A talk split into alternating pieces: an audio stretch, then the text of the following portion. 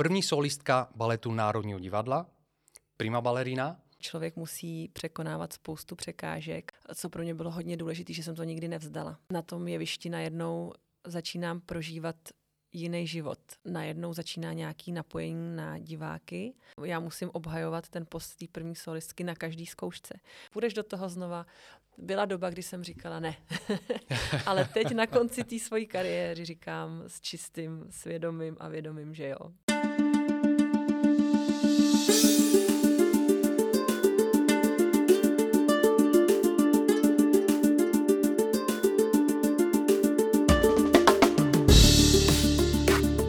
Vítejte do dalšího pokračování Athletic Longevity, podcastu o sportovní dlouhověkosti, ve kterém načerpáte svěží elán.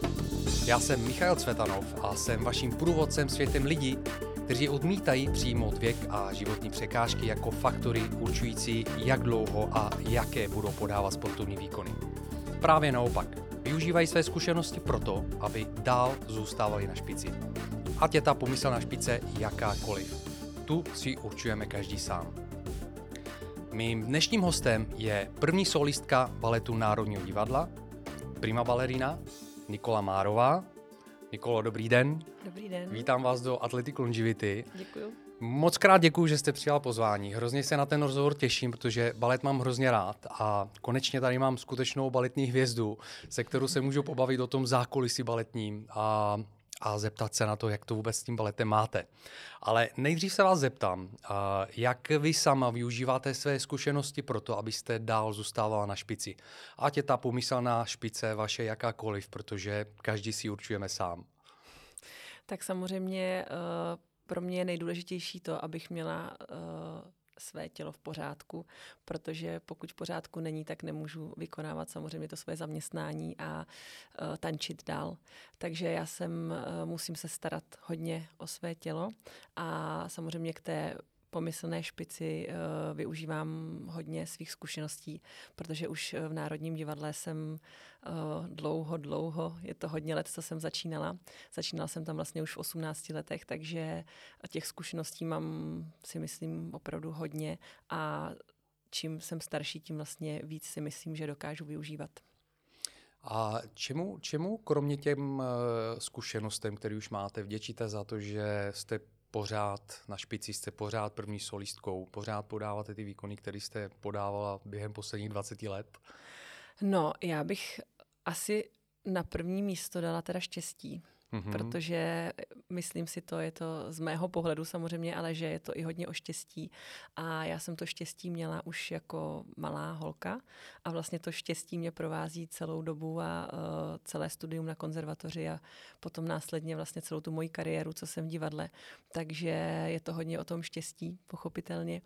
A je to i o té píli. Nemůžu říct, že to je jenom o štěstí, ale eh, člověk musí překonávat spoustu překážek a vlastně asi, co pro mě bylo hodně důležité, že jsem to nikdy nevzdala protože mm-hmm. překážky byly uh, už od dětství a už několikrát to vypadalo, že vlastně nebudu pokračovat, že bych měla skončit mm-hmm. a ať už to bylo díky zraněním nebo i nějakému psychickému stavu, že člověk už neměl sílu a připadalo mu to už všechno moc, moc náročný a, a Uh, takže jsem překonávala takovou tu eh, jednu naštěstí krizi, že už jsem si myslela, že s baletem skončím.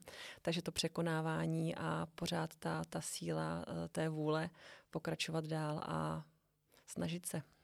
A kde jste, kde jste jakoby brala nejenom tu sílu, ale eh, kde se kovaly ty charakterové vlastnosti, které vlastně vás jakoby právě provázely celým životem a mohla jste se uh, zůstat vlastně jakoby aktivní do dnešního dne a překonávat hlavně jakoby ty překážky. Jestli to bylo v rodině nebo uh, jste Já se s tím narodila?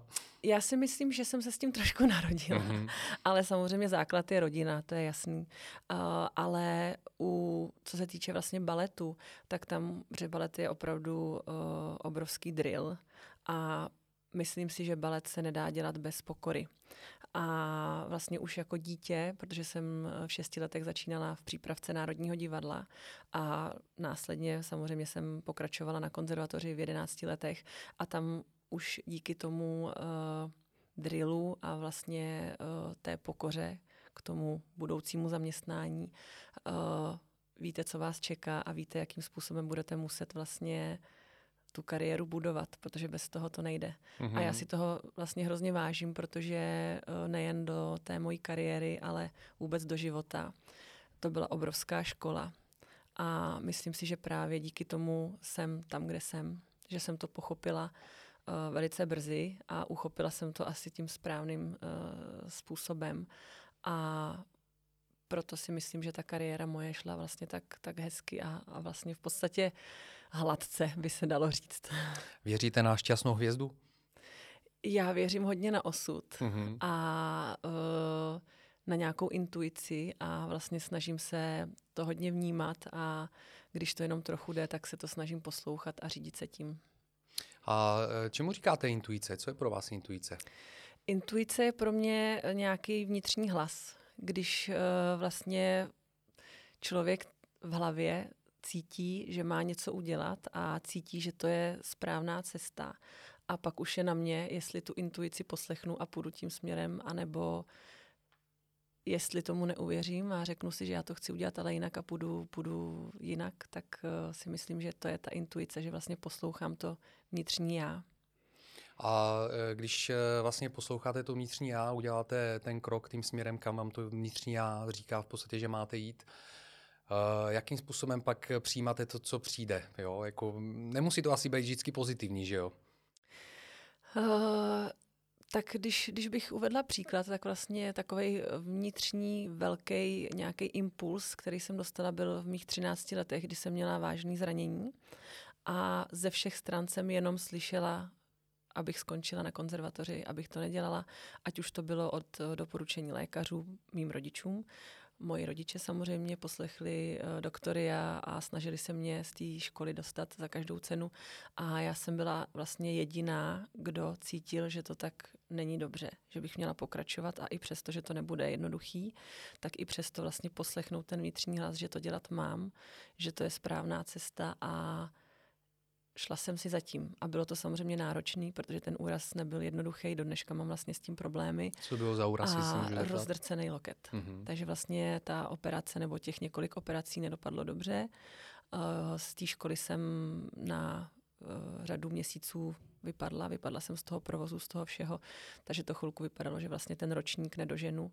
A nakonec to bylo tak, že jsem ani nemusela opakovat ročník a myslím si, že to dokonce bylo taková, eh, takový uh, lidově řečeno nakopnutí pro mě mm-hmm. a i díky tomu úrazu si myslím, že vlastně jsem pochopila, jak moc musím eh, na sobě zapracovat, abych dohnala ty holky mm-hmm. v ročníku a tak, jak jsem pracovala, že jsem si vlastně myslela celou dobu, že pracuju na 100%, ale pak jsem pochopila, že se dá pracovat ještě víc a to byl nějaký hnací motor k tomu, abych pokračovala a všem jsem dokázala, že to bylo správně. Hmm. Ono, jako z mýho pohledu, tohle, tohle je jako uh, hrozně na začátku možná jakoby ne těžká cesta, ale cesta, která vyžaduje obrovskou změnu v pohledu na život obecně. Poslouchat srdce, poslouchat vnitřní hlas, jo? protože samozřejmě uh, lidi si vždycky představují za, to, za, za nějakým rozhodnutím, že to bude to nejlepší pro ně a musí vidět, že to je to nejlepší ve smyslu toho, že hned se musí pos, jakoby dostavit ty pozitiva. Jo, a kolikrát přesně eh, ono se dostaví potom, eh, se dostaví nové zkoušky, které ale vás připravují potom na tu cestu tam, jakoby dál. A, a v té době jste ani nemohla jakoby, mm, tušit, že budete eh, tam, kde jste dnes. Jo? Ale je to ta důvěra prostě v ten život. Přesně tak. A vlastně mě bylo 13 let hmm. a škola končí v 18, taneční konzervatoř, takže já jsem a v nějakých 18 mi ještě teda bylo, jsem nastoupila do divadla a vlastně až v tom divadle jsem pochopila nebo uh, jsem už s jistotou věděla, že to bylo správně. Takže jsi si, si to spojila zpětně prostě i s tím okamžikem, i s tím rozhodnutím? Určitě, hmm. já si to spojuju velmi často, protože hmm. ty vzpomínky na tu dobu byly obrovský a samozřejmě hlavně negativní, takže eh, to ujištění tam vlastně si často připomínám. Krásný, krásný. Měla jsi jiné takové okamžiky během kariéry? Uh, měla jsem bohužel i ty negativní, kdy jsem to vnitřní hmm. já neposlechla. Mm-hmm, a šla tak jsem... to je zkušenost uh, taky. Přesně tak, ale zase bylo to přesně, byla to taková zkušenost, že jsem věděla, že to bylo špatně. Mm-hmm. A člověk se asi občas musí spálit, aby pochopil, že příště už to neudělá. Mm-hmm. Takže když jsem, když moje tělo úplně křičilo o pomoc, abych uh, nešla na představení, abych řekla v divadle, že to nepůjde, že mám, uh, v tu dobu to byly zase záda, tak uh, i tak jsem neposlechla to hmm. vnitřní já a doktory a všechny kolem sebe a, a tvrdošině jsem si prostě post, postavila jsem se proti tomu a šla jsem na to představení a nedopadlo to dobře. A co, co, vás, co vás tam donutilo k tomu, že jste šla na to představení?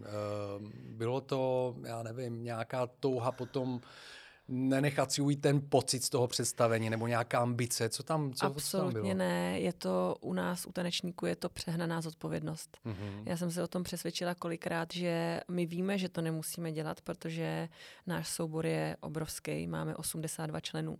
Mm-hmm. Takže já vím, že tu roli, kterou bych nemohla zatancovat, že tam stojí za mnou další 4-5 lidí, kteří to můžou udělat. Mm-hmm. Takže to není o tom, že bych je nechtěla pustit na to představení, protože naše obsazení se střídá, takže je úplně normální, že druhý den netančím já, ale tančí alternace.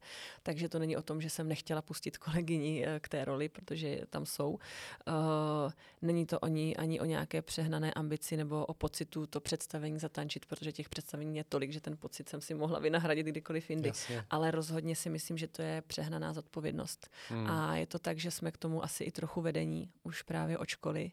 A i ten chod toho divadla vlastně trošku nás k tomu vychovává, takže my tu zodpovědnost za to představení a za ten chod toho divadla máme si myslím až trošku za hranicí, co je normální. Mm. A kolik vám bylo let v té době, když se to stalo? Když se to stalo, tak si myslím, že mi bylo asi uh, kolem 30.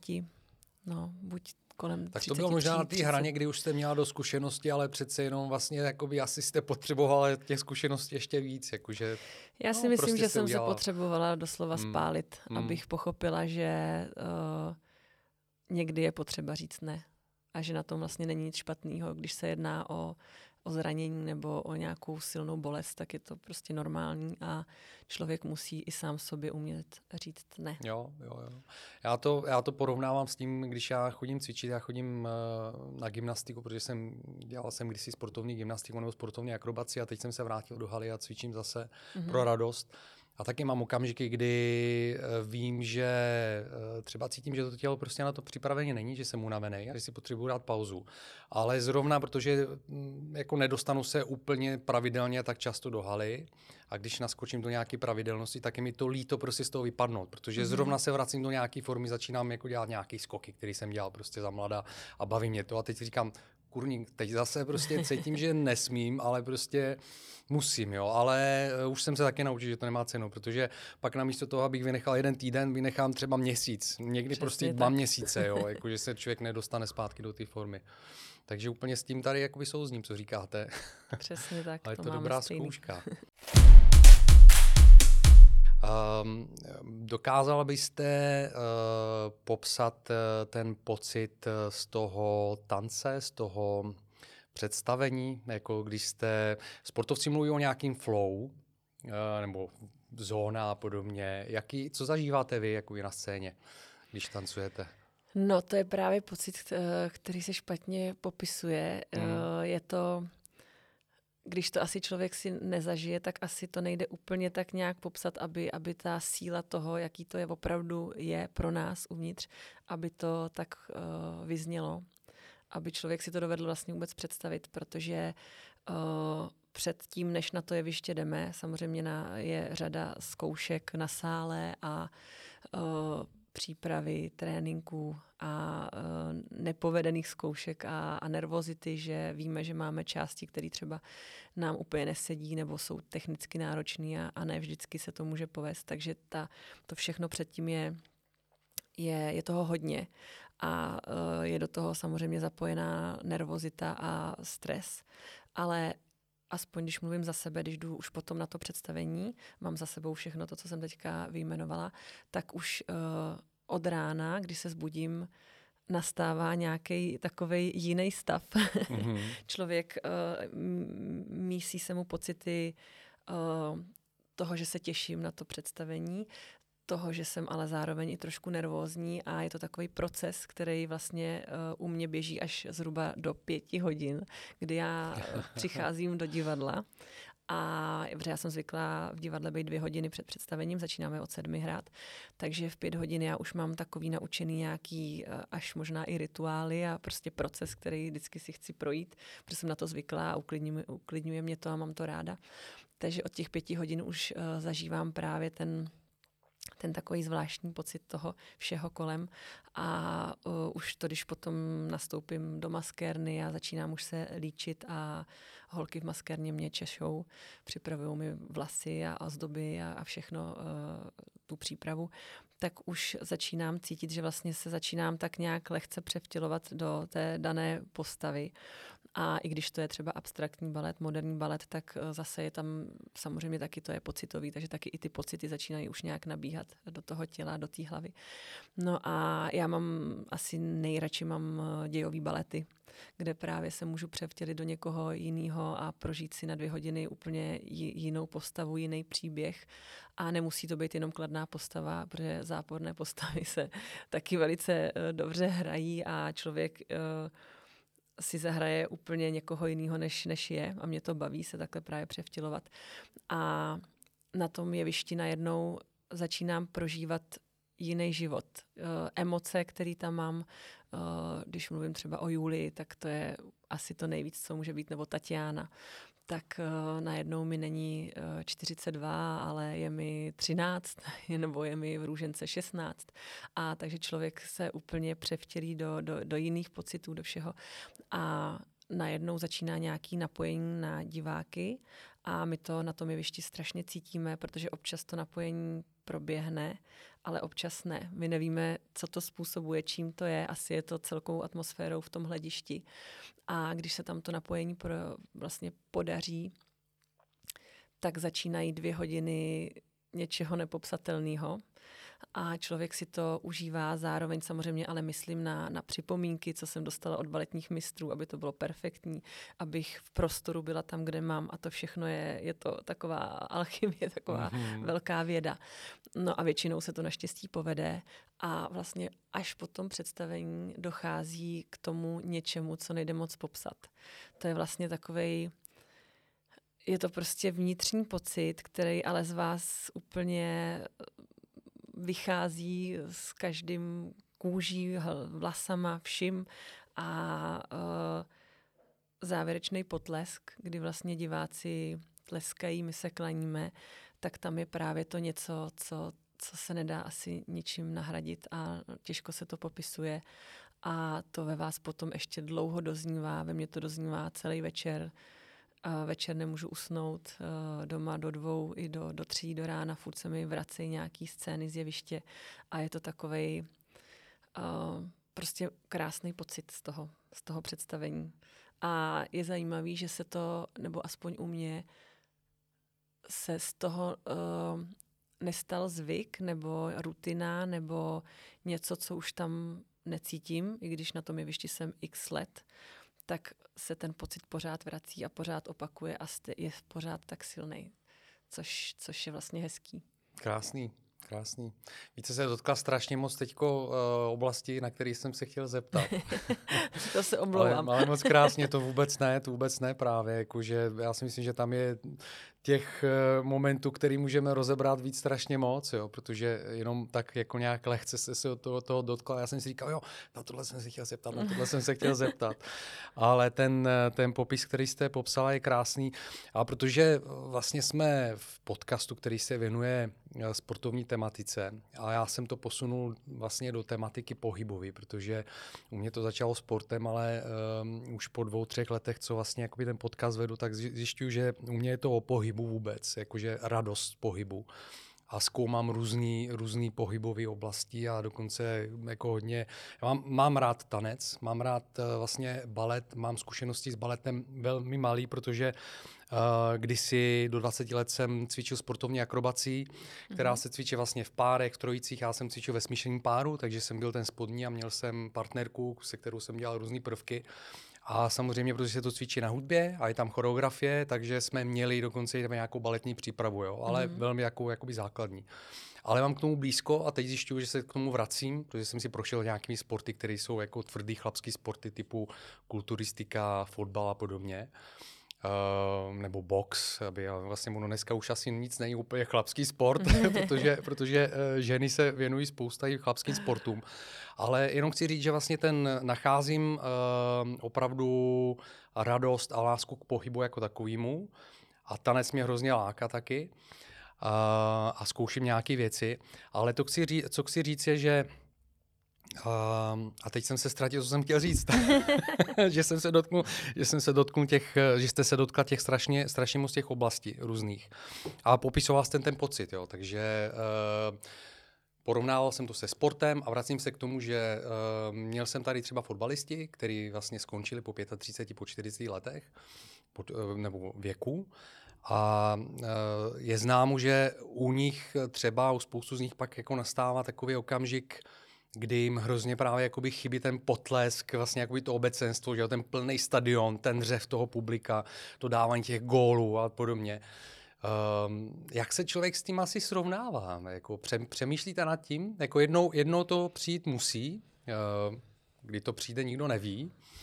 Maja Plisecká, já myslím, že byla v 72 letech, snad vystupovala naposledy, jestli se nepletu. Jak, jak, jak tohle to vnímáte? Připravujete se na něco takového? A co si myslíte, že vlastně budete zažívat? Když... Mm, asi tanečník o tom určitě na začátku nepřemýšlí, protože jenom se zabývá tím, co dostal za role a jaký mm-hmm. role přijdou a vůbec si možná nepřipouští, že že se může stát něco závažnějšího, jako třeba zranění a tu a kariéru mu to ukončí předčasně. Já jsem měla to štěstí, že vlastně i když jsem zranění měla, ale pořád tou kariérou jsem tak hezky jako plula až do dneška, kdy je mi teda těch 42 let. Takže už v dnešní době, kdyby se cokoliv stalo, a právě teda zrovna jsem po úraze, takže nemůžu tancovat, ale snad se to spraví všechno. Tak uh, i kdyby se to stalo a už bych se na to jeviště nevrátila, tak si můžu říct, že jsem měla kariéru opravdu dlouhou, protože u baletu se uh, nestává často, že by člověk tančil i po čtyřicítce. Takže eh, s klidným vědomím a svědomím uh, si můžu říct, že tu kariéru jsem měla opravdu krásnou a vydržela jsem tančit dlouho. Ale zas na druhou stranu tančit ještě můžu. Tam vlastně u nás je důležitý, že potřebujete vědět, že můžete pokračovat v hlavě, protože samozřejmě je to i psychicky velice náročné povolání. Takže musíte mít pořád tu chuť do toho tancování. E, samozřejmě nějaký syndrom vyhoření se stává velmi často u nás. Takže to je asi základ. A druhá věc je tělo. Takže pokud i to tělo vám to dovolí a chcete pořád, takže i tělo, i hlava chtějí, tak se může pokračovat dál. Ale ať chci nebo ne, už ten věk eh, na to opravdu mám a už ať chci nebo nechci o tom přemýšlet musím. Takže já uh, a asi tomu pomáhá právě to, že jsem si prošla krásnou a dlouhou kariérou a vlastně jsem si splnila úplně všechny sny, co jsem měla, co se týče uh, pracovních sny, myslím, co se týče rolí, tak jsem si zatančila úplně všechny a nechybí mi ani jedna, což všechny mi přijde. Vytoužené. Všechny vytoužené mám a uh, což je až bych řekla skoro neuvěřitelný, nebo ne každému se to poštěstí. Takže uh, já mám ty vzpomínky vlastně tak hezký, že jsem přesvědčená o tom, že až si jednoho dne řeknu, už to buď nejde, už to tělo opravdu zdoruje a, a křičí uh, o pomoc, že už to nemám dělat, a nebo se rozhodnu v hlavě, že už třeba nechci, už, už to stačilo, tak uh, jsem si, musím říct, skoro jistá, protože jsem v té situaci ještě úplně nejsem, ale skoro jsem si jistá, že to zvládnu úplně v pohodě. Že to pro mě nebude uh, nějaký utrpení nebo rozhodně nebudu mít v sobě nějaký špatný pocity a nějaký komplexy a protože často se to stává mm. a uh, potom člověk je trošku takovej zapšklej i často a uh, nedej bože se může i potom vybíjet nějakým způsobem na něčem, na někom a to si myslím, že u mě absolutně nehrozí. Že já si to tak nějak představuji, že, že to hezky zakončím tu kariéru a tu svoji životní kapitolu si tím uzavřu a uh, s nepopsanou knihou, s čistým štítem půjdu zase do něčeho dalšího a začnu si psát prostě úplně nový kapitoly svého života. A vlastně jsem i uh, ne rozhodnutá, ale připravená na to, že co budu dělat dál, může být něco, co nebude mít vůbec nic společného s uměním a s baletem. Mm-hmm. A i to mě vlastně docela láká, už teď můžu říct, že mě to docela naplňuje ta představa, že by to bylo něco, co vlastně pro mě, nebo by mohlo být, nebo bude úplně Máte nový. představu, co by to mohlo být, jako když o tom mluvíte, nebo jako tak nějak jako Já... říkáte, že něco prostě se Není to nic, otevře. co bych připravovala, co bych okay. si plánovala, hmm. to není. Ale spíš jsou to zatím jenom myšlenky, protože hmm. ta, ta, uh, uh, ta kariéra už se prostě blíží ke konci ať chci nebo ne, díky věku. A jsou to zatím jenom moje představy a přání, ale není to rozhodně něco, co zatím plánuju. A já jsem um, člověk, který uh, hrozně žije přírodou a mám strašně ráda uh, zvířata a jsem takový, jako řekla bych, chtěla, nebo chtěla bych být uh, nějaký ochránce přírody a zvířat a tohle by mě strašně lákalo. Takže mm. já, kdybych mhm. pracovala se zvířatama nebo s přírodou, ať už by se jednalo, nevím zatím o co, o cokoliv, tak by mi to vlastně strašně dělalo radost. A kdybych se nějak nachumejtla k tomu, aby ta příležitost uh, nějaká přišla, tak bych bez váhání řekla, že ano a úplně bych vlastně odešla z toho světa umění. Hmm. Možná nějaký tanec se zvířaty, něco propojit s přírodě, něco jako já nevím, přemýšlím, jako, že by to mohlo být jako docela, docela jako hezký propojení, ale uvidíte, uvidíte. No já jsem, já, já kdyby, by, kdybych byla uh, schopná finančně mít nějaký útulek, tak to by bylo pro mě úplně ideální, mm. ale samozřejmě to je představa, protože realita je úplně jiná, vím, že to není vůbec jednoduchý a je to náročný a všechno a já mám kocoura z útulku, takže jo, jo, je to jo. takový pro mě, uh, že bych měla pocit, že něco zachraňuju nebo někoho a a viděla bych v tom určitě nějakou, nějaký smysl a to by mě bavilo, ale to jsou, říkám, to jsou spíš takový jenom uh, moje představy a přání. Ono to přijde, nějakým způsobem se to, se to zmaterializuje. Třeba jo, to je právě ten osud, v který já věřím. Já jsem, eh, měl jsem jednoho dobrého kamaráda, který eh, za mladá tancoval, byl baletným baletákem a, nebo baletním tanečníkem. Tanečníkem. Nesmíte tanečníkem. říkat baleták, to naši kluci vůbec nemají rádi. tak, to, tak to vystříhneme. ale to klidně tam nechte, ale že vždycky, když někdo slyší baleták, ne, tak to Já takový... jsem si ne, nevěděl, nebyl jistý právě, jestli baletní tanečník, anebo tanečník. tanečník říká tanečník. se jenom tane. Baletky je totiž zní hezky, ale Jasně. baleták... No právě, mně to taky přijde. No, mě to tahá taky za uši, no, ale... to ano. Fajn, tak jsme si vyjasnili. Vždycky, tanečník, tanečník, ale holky baletky, to je hezký. Takže jsem měl velmi dobrýho kamaráda, eh, který za mladá byl tanečník a nebo tanečníkem. A vlastně ten mi, eh, ten mi vyprávěl o tom, že eh, je obrovský rozdíl mezi hlavní zkouškou a mezi představením. A říkám něco v tom smyslu, já možná jenom předám ten pocit, že ta hlavní zkouška je někdy nejenom těžší, ale možná i větší zážitek než vlastně jakoby to samotné představení že to prožíval jakoby mnohem, mnohem víc, že se dokázal jakoby právě vtělit víc do té, jakoby ještě víc do té role a že byl víc jako v takovým tom flow.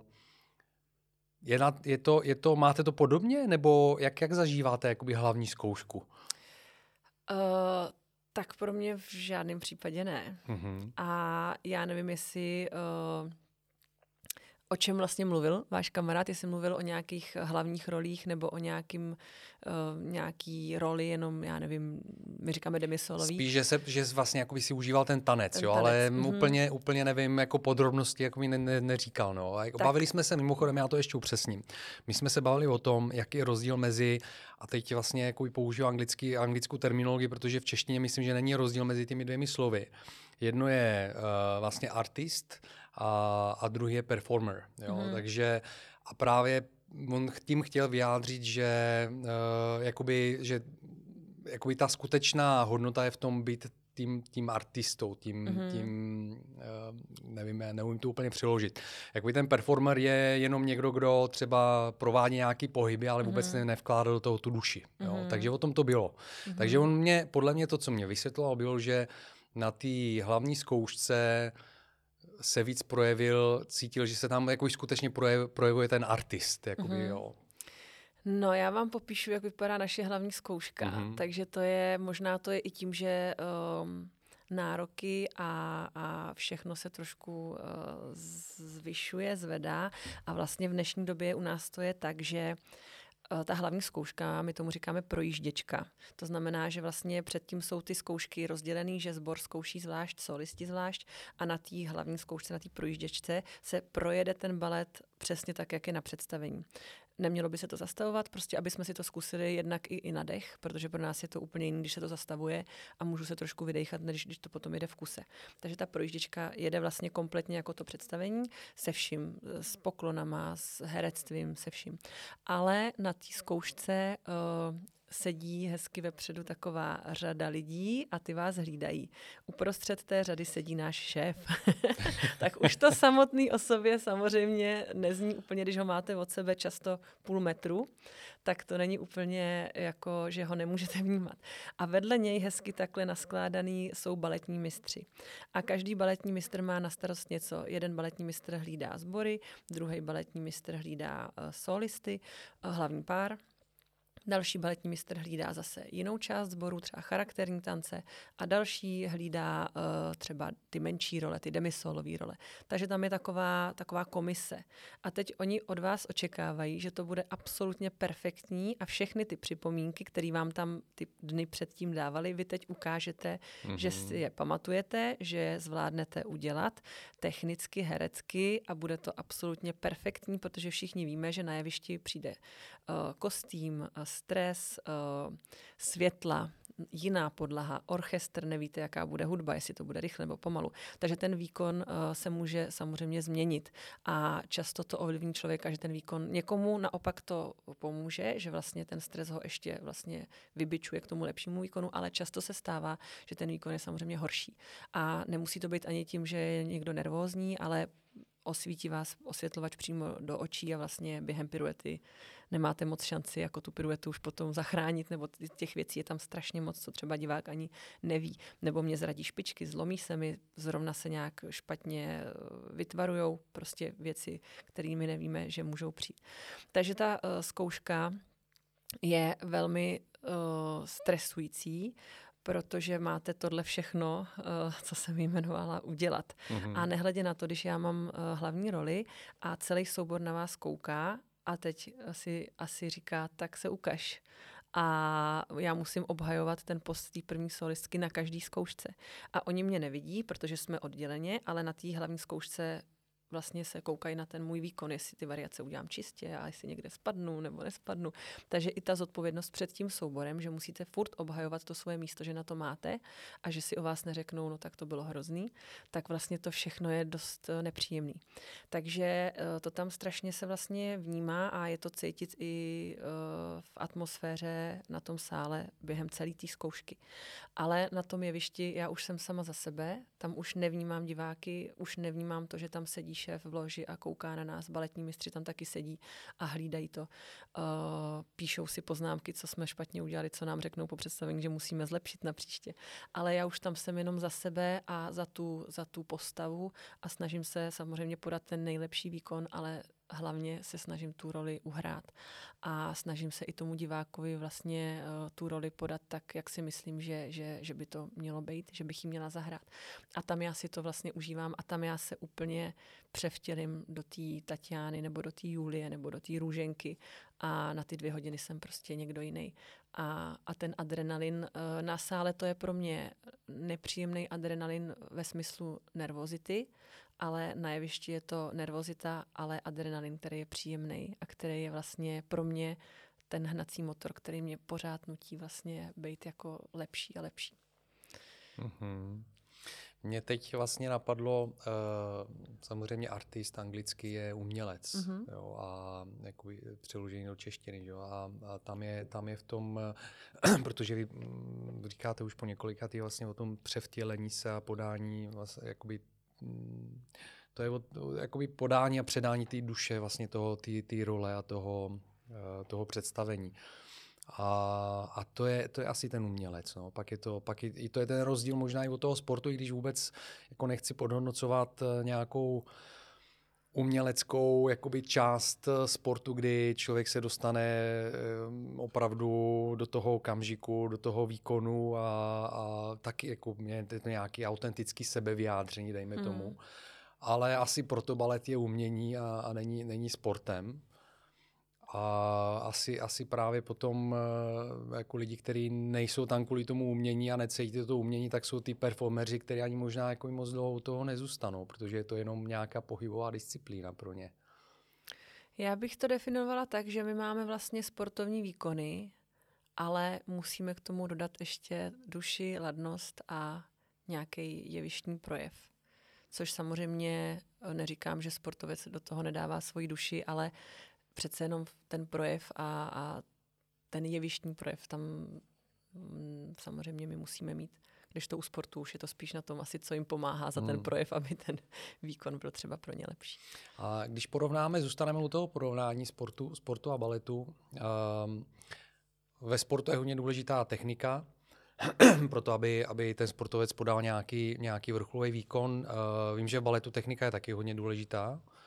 A teď jste říkala, že tam máte ty lidi, který, ty mistry, který koukají a píšou si, píšou si teda jakoby technické chyby, například. Hlavně. Jo. Hlavně vlastně mm-hmm. technické chyby si píšou, mm-hmm. co bylo špatně, doslova kde jsme udělali nějakou chybu, nebo i to jsou samozřejmě technické chyby, což je, dejme tomu, když eh, udělám špatně piruetu, tak oni mi řeknou, proč, že jsem třeba dala váhu moc dozadu, nebo moc jsem se uklonila, nebo z jakého důvodu ta pirueta mi nevyšla.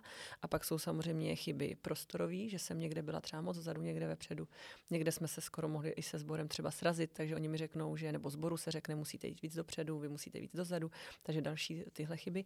A samozřejmě potom se i hlídá ten herecký výkon. Mm-hmm. Že většinou samozřejmě u nás, co už, už máme za sebou zkušenosti a, a to hraní už, už trošku vlastně je tam tak jako automatický, protože už, už víme, jak na to, ale u lidí, kteří přijdou ze školy a nemají s tím zkušenosti, tak samozřejmě na tom baletním mistrově, aby je i v tomhle vedl a často vlastně u těch lidí ze školy uh, je potřeba aby hráli víc, protože je rozdíl, když si povídáme a, a já vám tady něco zahraju, tak to hned pochopíte, co vám se tady snažím sdělit výrazem, ale když od vás je v Národním divadle někdo na první galerii nebo na druhé galerii, tak samozřejmě je potřeba hrát trošku jinak, aby to ten divák viděl a aby pochopil, co vlastně díky tomu, že nesmíme mluvit, ale vyjadřujeme to právě pohybem a pantomimou, tak aby to ten děj z toho byl pochopitelný. Mm-hmm. Takže to hraní je vlastně strašně důležitý a uh, já říkám často u těch dětí, protože přijdou z té školy, ale nejsou to už děti, tak uh, oni se trošku stydí a mají pocit vlastně, když přidají, že to je moc, ale ono to často moc není. Ale máme i samozřejmě případy, že někdo to úplně třeba necítí přirozeně, takže se snaží hrát, aby to bylo vidět, ale pak už to nepůsobí přirozeně, působí to často afektovaně mm-hmm. a to samozřejmě taky vůbec není na jevišti potřeba a asi žádoucí, takže je dobrý to vybalancovat a nějak usměrnit, takže i baletní mistr hlídá samozřejmě tu hereckou stránku.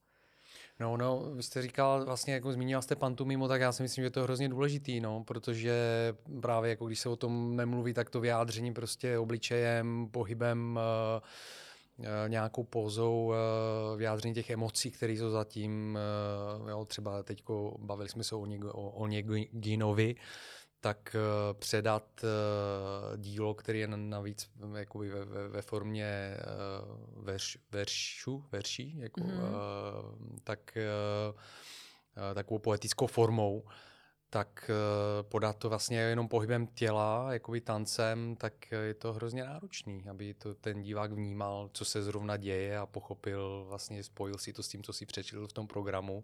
Přesně, ale mě... Uh překvapilo a milé překvapilo.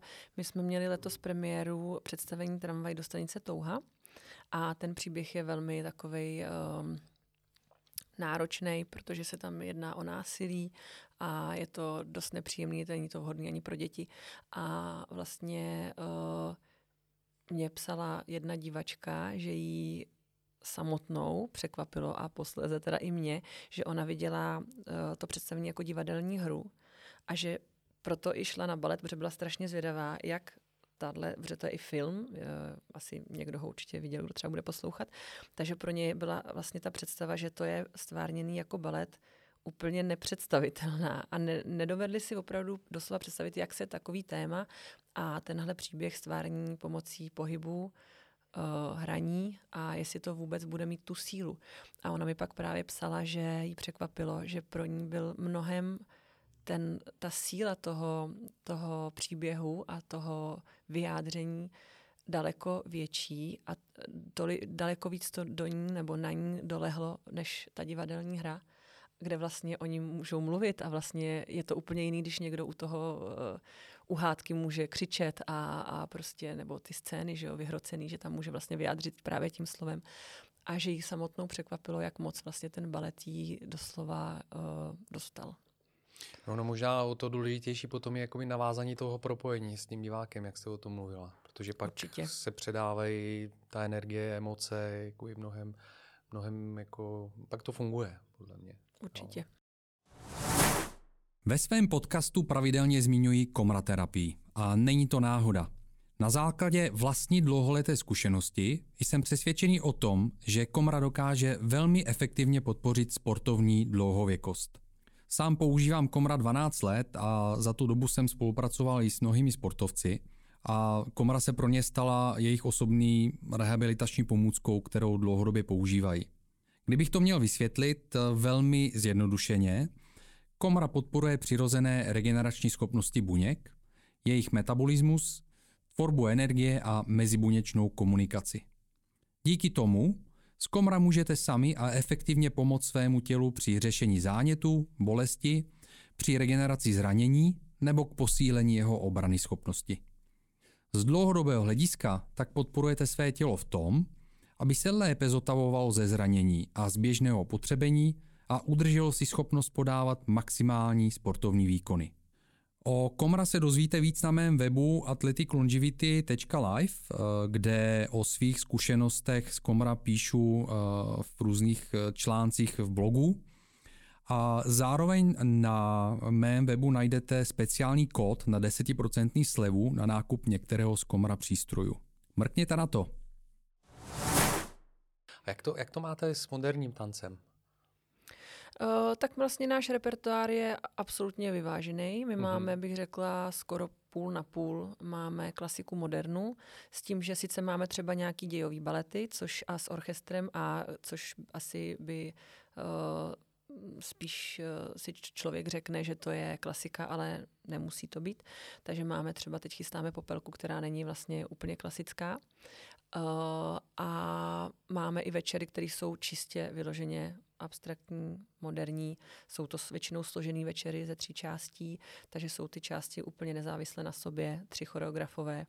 A uh, ten repertoár je tak uh, udělaný protože i pro diváka si myslím, že je důležitý, aby měl výběr. Aby, protože ne každému se klasika líbí a já to naprosto chápu. Ne každému se zase líbí moderna, takže máme diváky, kteří jdou jenom na modernu, jenom na klasiku a pak máme takový ty uh, valetní nadšence, co mají prostě rádi pohyb, takže jdou rádi i na klasiku, i na modernu. A pro nás jako pro tanečníky to je taky vlastně strašně důležitý, protože to je úplně jiný druh pohybu. Zapojují se jiným způsobem svaly, zapojují se jiný svaly uh, jiná technika tam je. A je to vlastně i často, bych řekla, příjemný i zdravý, pokud se to samozřejmě nesmíchá v jednu dobu úplně, nejtěžší klasika, nejtěžší moderna, mm-hmm. to je mhm. potom trošku zas naopak, ale že je příjemný si z té klasiky sundat ty špičky a mít jenom ponožky, anebo být úplně na boso a, a být v jiných pohybech a, a i na zemi a, a užít si zase ten pohyb vlastně jiným způsobem. Já jsem teď nedávno objevil eh, na Instagramu mimochodem eh, Antona Lahkýho, eh, což je vlastně jako choreograf jako právě jako moderního tance mm. slovenský. A to je právě takový, jako má, má styl jako takový hrozně právě mm, jakoby toho expresivního tance, kde jsou takový ty zvláštní pohyby a, a kombinace a a jako velmi zajímavé. Musím, musím říct, že, že mě to před pár lety jako by neoslovovalo tolik, jako jak, jak dneska. Možná díky tomu, že jsem se dostal k tomu skrz uh, vlastně lidi, kteří praktikují spíš, teď je takový ten směr, um, říká se tomu jakoby volný pohyb, jo, a jsou to kombinace tance, capoeiry, bojových umění, ale mm-hmm. je to uh, animal flow, uh, monkey fight, nebo fighting monkey a podobně. A oni to kombinují, um, jako je spousta, spousta takových cvičitelů, kteří jsou na sociálních sítích a je to vlastně o tom právě propagovat jako nějaký nějaký pohyb, eh, který ale obsáhne celé tělo a zároveň mm. člověk se dostane do takového flow právě tanečního. Mm. A takhle jsem se dostal k tomu, k tomu právě Antonovi Lachkýmu a, a jo, jakoby ten moderní tanec mě eh, čím dál tím víc jakoby fascinuje. Jo, proto se, proto se ptám, jak to, jak to máte. A já možná, možná um, zkusím, zkusím jinou, um, jinou otázku, nebo respektive jsem se chtěl zeptat na jinou otázku. Uh, bavili jsme se o tom, jak, fungujou, jak funguje soubor, uh, o tom, že jako nějakým způsobem máte nějakého šéfa toho souboru a podobně, takže jste takový jakoby sportovní tým svým způsobem. A mě by zajímalo, jak to funguje s, s jakoby se vztahem nebo ve vztahu jakoby s partnerem tanečním, který máte, ve smyslu toho, tam je asi hodně záleží na nějaký důvěře, protože um, občas nebo dost často teda jako jedete nějaký složitý prvky, zvedačky a podobně. Uh, jak se buduje ta důvěra k tomu partnerovi, abyste se nechala zvedat v těch složitých prvkách a důvěřovala mu, že vás nepustí, že nespadnete? To je taková um, otázka, no, komplikovanější odpověď, protože vlastně my si partnera tanečního nemůžeme vybírat absolutně, mm-hmm. to není na nás. A jsou dva způsoby, buď uh, nás vlastně dá do páru uh, šéf, a nebo když přijde choreograf, tak si vyloženě vybere, kdo se mu k sobě typově hodí, nebo prostě z nějakých až třeba svých důvodů, kterými ani třeba se nedozvíme, proč koho jak spáruje. Většinou samozřejmě je nutný, když se jedná o velký zvedačky, tak aby k sobě ty dva seděli vejškově. Já patřím k těm nejvyšším tanečnicím u nás souboru, takže vlastně já musím mít k sobě ty nejvyšší partnery, protože prostě když bude kluk stejně vysoký jako já a já si stoupnu na špičky, tak budu potom o půl hlavy vyšší a to už je problém. Za prvý to nevypadá najvyšší dobře a ani pro něho, ani pro mě, protože já budu vypadat zbytečně veliká a není tam najednou ta křehkost se z toho může vytratit a zase naopak u toho kluka bude vypadat, že je malý a taky to asi není žádoucí. Takže je dobře nás kombinovat uh, kvůli výšce. No a potom uh, já jsem měla vlastně uh, takového hlavního partnera, to byl Michal Štípa a s tím jsme si absolutně sedli i co se týče Eh, jako lidskosti. Byli jsme nebo jsme furt obrovský kamarádi a tančili jsme spolu prakticky všechno.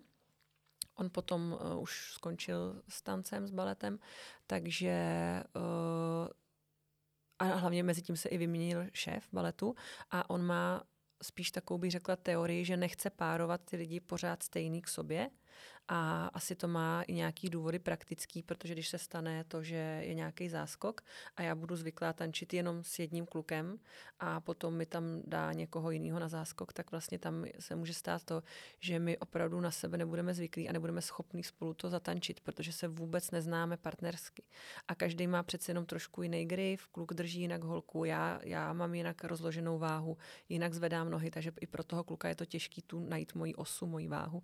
Takže by tam mohly být pak trošku problémy a on vlastně nás tím pádem nechce párovat furt mě s někým, kolegyni s někým, takže furt se točí a střídají ty partneři. Mm-hmm. Já mám t- samozřejmě ten počet omezený kvůli té svojí výšce, mm-hmm. takže já tam mám pár vlastně partnerů, kteří se mnou můžou tancovat. A uh, právě na představení Onegin jsem dostala takový v tu dobu pro mě velmi nelehký úkol, že šéf si se mnou promluvil, že mě chtěl dát do páru s kolegou, který byl zkušený a taky mám ho ráda, jsme kamarádi a já jsem se těšila.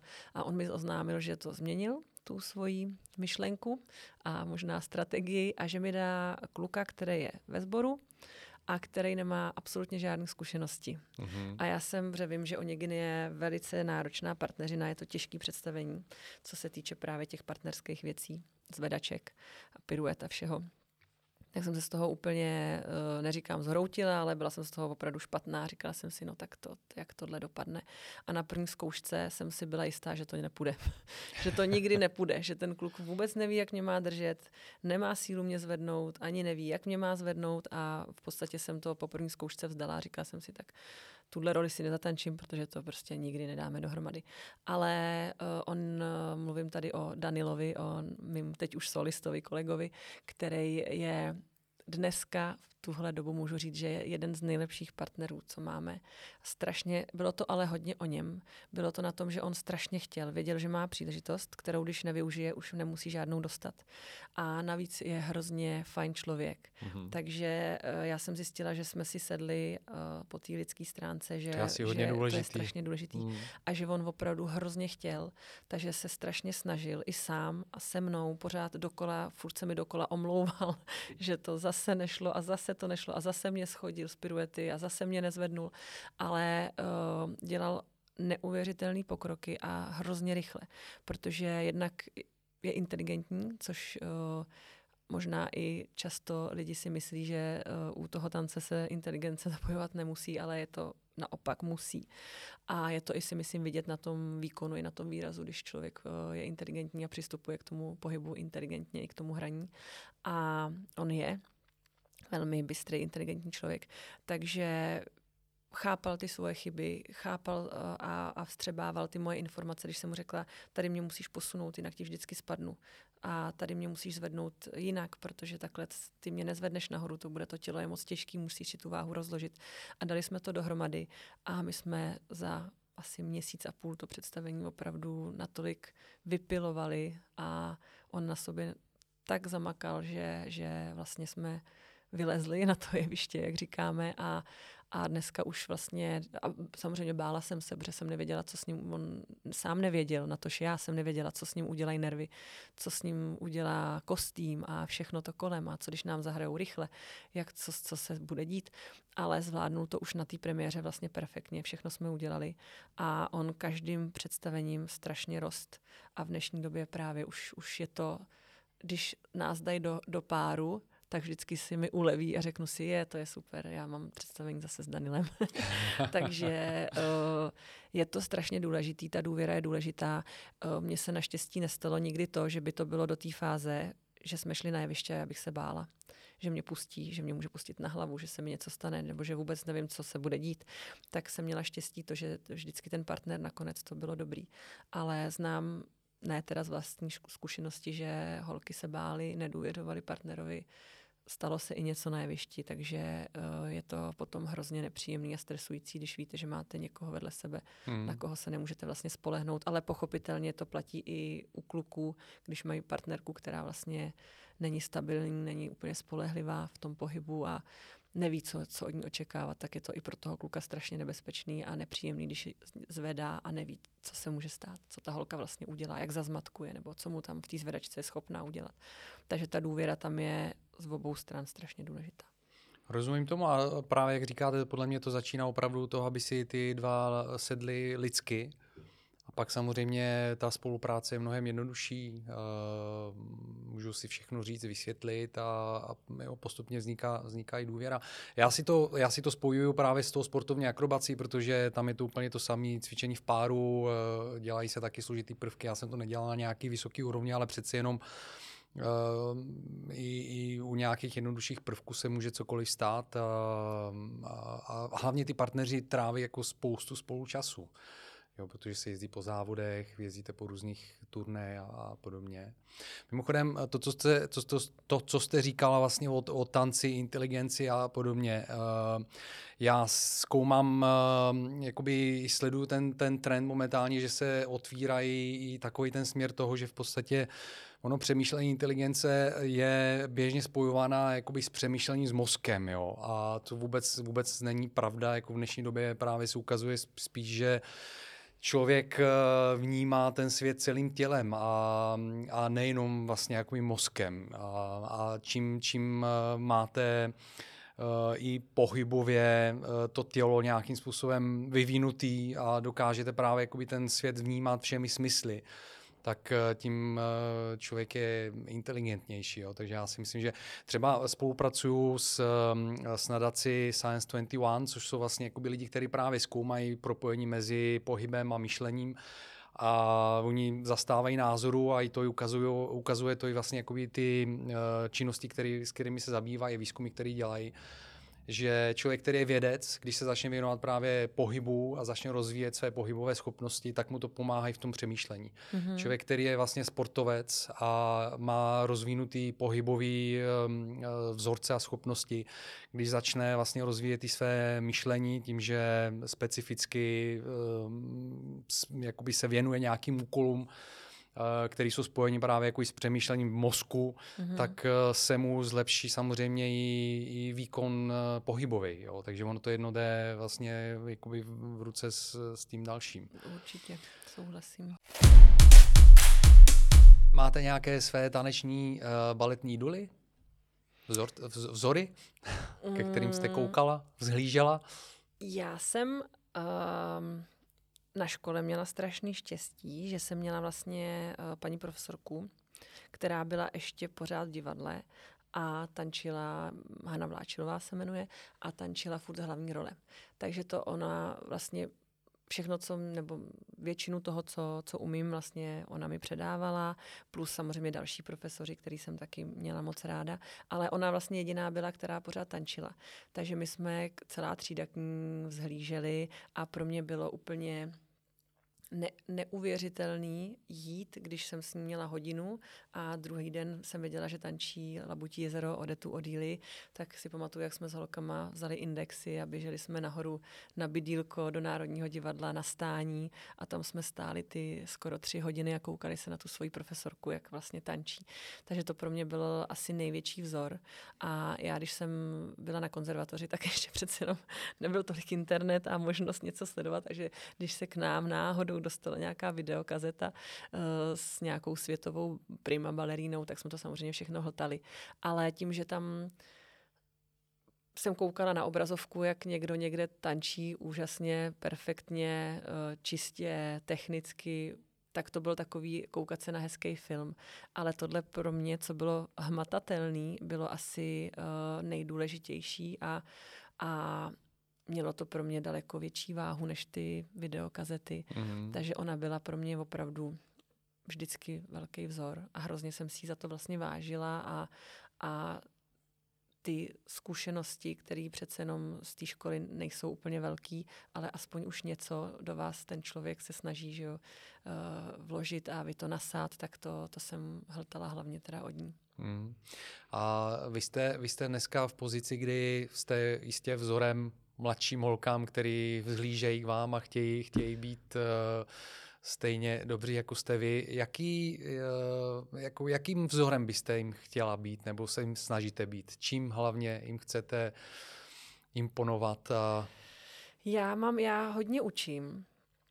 A uh, přes léto máme takový velký, velký kurzy, takový uh, letní workshopy, takže se tam setkávám právě hodně se studentama a právě asi s těma uh, slečnama a holčičkama, jak jste řekl, který ke mně vzhlížejí. A samozřejmě oni jsou spontánní, takže za váma běží a, a úplně s nadšením vidíte, jak mají radost, že vás vůbec jenom vidí a pak se fotíme a potepisujeme a nevím co. A chtějí moje špičky a je to hrozně hezký, samozřejmě to je, pří, mě to je příjemný. A vidím, že oni to, že to je upřímný, že z toho mají radost. A já, když právě jsem s nimi teda přímo na tom baletním sále v tom kontaktu, tak jednak se jim snažím předat absolutně uh, techniku a všechno, co se týká toho tance a hlavně projevu, protože to si myslím, že přece jenom na té škole se často nestihne uh, přidat k tomu jevištní projev. Takže já vždycky se snažím vtloust do hlavy, že to není jenom cvičení, že uh, už i na tréninku, kdy se učí technika a všechno, že se nedá, nemusí jenom cvičit jako cvičená opička, že se tam, aby, netan, aby necvičili, aby tančili. Takže mm-hmm. pro mhm. mě je důležité vlastně jim předat uh, tu duši, aby oni taky měli svoji duši a aby ten uh, pohyb a tanec a to cvičení dělali vždycky z duší. Tak to je taková a ten jevištní projev. Takže to je pro mě jako asi nejdůležitější, co se jim vždycky snažím říct, co se jim snažím předat. A i nějak tak jako, já si trošku připadám občas jako psycholog, protože oni se mi svěřují a já se jim snažím třeba pomoct nebo je vyslechnout a říct jim na to svůj názor. Takže uh, nikdy nezapomenu na slova, já jsem o tom i často mluvila, mojí profesorky, že kariéra, balet, tahle profese, práce, že to je samozřejmě strašně důležitý, je to úžasný všechno, ale nesmí to nikdy mít na prvním místě před uh, s vlastním životem a před svojí rodinou. Takže to chci, aby, to, aby se z toho ty holky nezbláznily, aby neměli tu kariéru v hlavě a nic jiného a potom něco dalšího. Mm-hmm. Prostě ten vlastní život a, a rodina a, a děti, je to, je to hrozně důležitý a to se jim taky snažím vlastně připomínat. Uh, a o tom jsem mluvila úplně na začátku, protože v dnešní době mi to přijde všechno jiný a často mi chybí u těch dětí a u uh, studentů a i um, lidí mimo třeba konzervatoř pokora. A to se snažím taky jim pořád říkat. A nebo vlastně i tím, jak já se chovám, tak chci, aby oni viděli ten vzorec ve mně, jak se člověk může chovat, že uh, ta pokora vůči tomu zaměstnání a i vůči těm lidem kolem mě tam pořád je a je to důležitý. Takže se nebojím i občas zasáhnout, když vidím, že holky se nechovají hezky na sále, že se třeba někomu posmívají, že někomu něco nejde, tak já okamžitě reaguju a okamžitě zasáhnu. A v ten moment nejsem ta hodná a milá, ale velmi důrazně se jim snažím vysvětlit, že tohle není cesta a takhle se k tomu nesmí přistupovat a takhle se prostě, takhle se to nedělá. A jestli to tak někdo dělá, tak to není dobře. A takže se snažím i trošku vlastně nějakým způsobem vychovávat k tomu, aby se chovali správně. Takže těch věcí, co se snažím mm. předat, si myslím, že je docela hodně. Tam jsou samozřejmě ty životní hodnoty jakoby hodně, hodně důležitý. To je to, co jste říkala právě na začátku, že to je i věc, která vás právě provázela životem a jakoby dostala tam, kde, kde dneska jste a vlastně pomohla vám se tam, se tam udržet a, a hlavně si to i užívat, si myslím, to, co děláte. Uh, jako takovým uh, jako e- e- e- epilogem našeho rozhovoru se zeptám, uh, co vám, a dotkli jsme se života, co vám balet dal do života a co vám na druhou stranu vzal? tak já jsem si nikdy neudělala nějaký plusy a mínusy, možná bych to mohla udělat, protože by mě zajímalo, co by bylo víc, jestli těch plusů nebo těch mínusů, ale obojího je hodně teda, mm, musím říct. Mm. A asi začnu tím horším, ať to zakončím tím hezčím, protože samozřejmě um, Vzalo mi to hodně osobního života, musím říct. Uh, vzalo mi to uh, ta profese, která už začíná, si myslím, v těch šesti letech, protože nezačíná v 18, začíná prostě v 6 letech, kdy začínáte balet dělat jako kroužek a často už těch, u mě to tak bylo a myslím si, že to je u spousta eh, holčiček a eh, i kluků, dětí celkově, uh, že velmi brzo pochopí, že to chtějí dělat a že, že chtějí pokračovat a že se chtějí tomu věnovat a už v těch 6, 7, 8 letech ví, že chtějí jít na konzervatoř. To znamená, že už vlastně logicky, automaticky, podvědomě už ví, že to bude, pokud to vyjde, ta kariéra, jejich život. Takže vlastně už, už eh, v tom dětství mi to vzalo trošku toho času, ale tak v rámci nějakého, nějaký normy a každý máme a dneska mají děti miliony kroužků, takže to je normální. Ale ta konzervatoř, tam už byl takový skok, tam už eh, to studium je strašně náročný a je náročný jak časově, tak fyzicky, tak psychicky a tam zpětně cítím, že mi to vzalo opravdu kus toho dětství a potom toho vlastně mládí, že, že v porovnání v té době, co dělali moje spolužačky ze základky a co jsem dělala já, bylo úplně jako Žádné jiný diskotéky. No nic. to bylo škola domů, škola domů 8 let. Takže to jsem trošku pak vnímala, že vlastně mi to ty hezký nějaký ty náctiletý, 16, 17, 15, že jsem to vůbec vlastně neprožívala. A i když trošku jo, ale v takový úplně mini míře, co, se, co jsme s holkama stihli někam si zaběhnout po škole.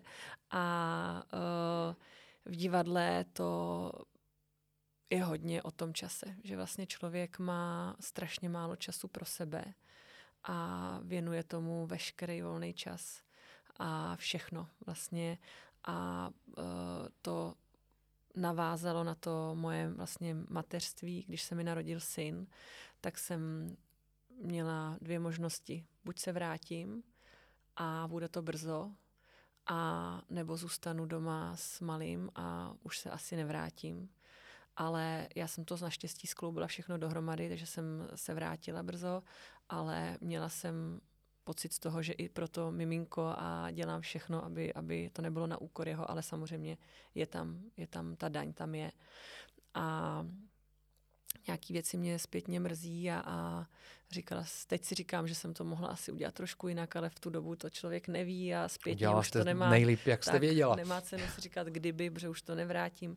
Takže asi je to o tom soukromí hodně, o tom, že už teď vím, že, že mi to hodně uh, ublížilo mýmu tělu a že uh, za 10-15 let Bůh ví, jak to moje tělo bude vypadat a jestli toho budu litovat, že jsem ho tak dlouho mučila.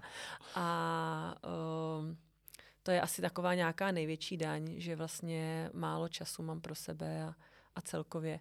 Ale na druhou stranu právě to hezký, co je, že máte zaměstnání, který opravdu člověk miluje a, a je tam kolem toho stovky, desítky, stovky možná drobností, které jsou prostě tak hezký, který bych vím, že jinde bych je neměla šanci zažít, prožít. Ať už se jedná právě už jenom o ten, o ten pocit toho jeviště a, a i, i to všechno kolem právě, co já mám strašně ráda, ty přípravy a kostýmy a prostě kde si to člověk zažije jinde. A cestování, neuvěřitelný, hmm. co jsme všechno vlastně mi mohli procestovat, koho jsem mohla potkat, s kým jsem se mohla bavit, různé příležitosti a, a všechno, co navazuje na to, na to divadlo. Takže zase to je to krásný a dělat uh, něco, povolání, zaměstnání, práci, která vás baví, kterou milujete, tak zase si myslím, že ne každý to tak má. A ten balet uh, a divadlo vlastně člověk dělá jenom protože to miluje, protože díky tomu, co mu to bere a díky tomu, že finanční ohodnocení není vůbec uh, takový, jaký si myslím, že by mělo být.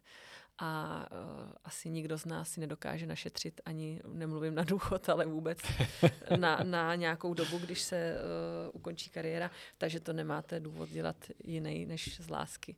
Takže to vlastně, a kdo to vlastně pochopí, že, že mu to vadí, tak to ukončí tu kariéru a během sezóny nám tanečníci odcházejí, prostě protože už jim to tu radost nedělá. A to právě to povolání nejde dělat. Pokud, pokud už z toho tu radost nemáte, tak z toho, z toho divadelního prostředí musíte odejít. Protože mm. vás to na, si myslím naopak začíná dost uh, vnitřně užírat a trápit. Takže v tom už nechcete vlastně ani pokračovat. Takže asi, kdyby se mě někdo, vždycky se mě ptají, a kdybys to všechno věděla, co se ti stane a jak to bolí a co všechno, půjdeš do toho znova. Byla doba, kdy jsem říkala ne. Ale teď na konci té své kariéry říkám s čistým svědomím a vědomím, že jo, že bych hmm. šla do toho znovu. No já když, když se na vás dívám a vidím ty rozářené oči, tak si myslím, že, za to, že to za to stálo rozhodně. takže, takže to je, eh, to je skvělý eh, závěr a zhrnutí toho, toho všeho. Um, a ještě se zeptám na poslední otázku, protože se ptám vždycky na konci rozhovoru z všech svých hostů. Jaký byste tu chtěla zanechat odkaz v podcastu všem lidem, kteří by, si, uh, kteří by chtěli zůstat aktivní do co nejvyššího věku? Já bych určitě řekla, že uh, aby nikdo nevzdával tu svoji cestu, že ta cesta je plná uh, trnů a překážek a ze svojí vlastní zkušenosti můžu říct, že i uh, problémy a ty překážky, které se zdály jako nepřekonatelný, uh, konečný, že cesta už není dál, tak vždycky tam ta cesta byla, ale musí člověk tomu věřit, musí vytrvat a musí samozřejmě chtít. A u mě vždycky to šlo a vždycky i ten, ta velká propast, která se mi zdála, že nemůžu ji překročit, tak jsem ji nakonec překročila. Takže myslím, že vždycky to jde. Skvělý. Moc krát, moc krát děkuji za krásný závěr. Uh, Nikola Márova byla naším hostem dnes v Athletic Longevity. Nikolo, držím palce, uh, ať zůstanete na scéně tak dlouho, jak vás to bude bavit a bude tu toho mít ty rozářené oči. Um, a ať máte jakýkoliv plány do budoucna, držím palce. Hodně děkuju, štěstí. A děkuji za pozvání. Děkuji moc krát, mějte se krásně. Vy taky. Milí přátelé, uh, děkuji, pokud jste se podívali na rozhovor do konce. Určitě se podívejte na podcastové platformy, na YouTube, na Spotify, na další podcastové platformy, kde jsou i další rozhovory s mými hosty. A pokud se vám některý rozhovor bude líbit, tak určitě sdílejte mezi vaše kontakty na sociálních sítích a těšte se na další rozhovory, které budou určitě přicházet dál. Mějte se krásně a příště se zas uvidíme. Ahoj.